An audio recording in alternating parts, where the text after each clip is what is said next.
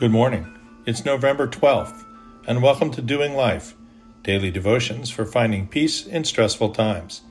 This is the audible companion of the book by the same name. The music you are listening to is Memory by the O'Neill Brothers Group, instrumental.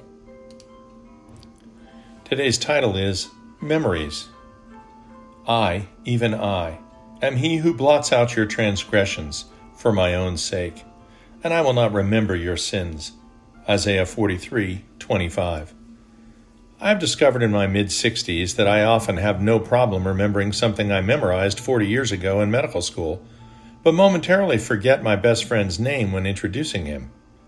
In fact, my wife and I have a rule that when we can't remember that British band from the 60s with the bowl haircuts and named after a Volkswagen and an insect, we give ourselves four minutes before we panic.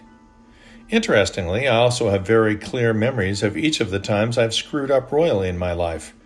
Pretty sure you could throw a lot of the behaviors associated with those times into my personal big bucket of sins. It is sometimes hard to keep in mind, when wallowing in a combination of guilt and self pity, that my Savior forgave my sins on a hill outside of Jerusalem 2,000 years ago. While memory of our sins tends to be crystal clear, God has not only forgiven us, but He no longer remembers our sins at all. That's pretty incredible when you stop and really think about it. God is omniscient, omnipresent, all powerful, and the creator of the universe. He can't remember? Really? It almost seems like this falls into the semantic trap posited by the atheist when he asks if God can make a rock that he can't pick up. But Scripture is pretty clear about it. It's not just the passage in Isaiah, it's all over the place. For I will be merciful toward their iniquities, and I will remember their sins no more. Hebrews 8 12 ESV. On top of that, feel free to look up Jeremiah 31 34, Hebrews 10 17, Acts 3 19, 1 John 1 7 through 9, Romans 8 1. When God decides to do something, there are no half measures. In Isaiah, God promises to forgive the sins of Israel, despite the fact that their hearts were not in their sacrifices and their sins had wearied God. He forgave them for my own sake, meaning out of grace, not because they deserve forgiveness. In Jeremiah, God expressly mentions the new covenant that he will make with his followers, in which the law will be written on their hearts, and he will forgive their iniquities. Hebrews 8 through 10 explains specifically how the new covenant will be mediated through the perfect sacrifice of the high priest, Christ the Lord.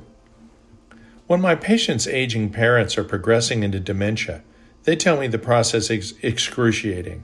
But in the end, they find their parents are often completely at peace, remembering nothing. Everything is new, and none of the pain remains.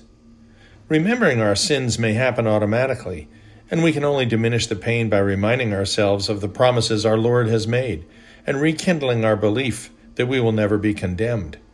But God has no issues like ours, because at the moment we are washed clean by the blood of Jesus, He has no recollection whatsoever that we ever sinned. All He sees is the one He created, whom He loves and who loves Him back. Father God, as hard as it is to conceive of, we trust that you remember our sins no more. Perhaps you grow tired even listening to us reiterate them when you've told us already that we're forgiven. But we are thick, Lord. Thank you for your patience with us. Amen.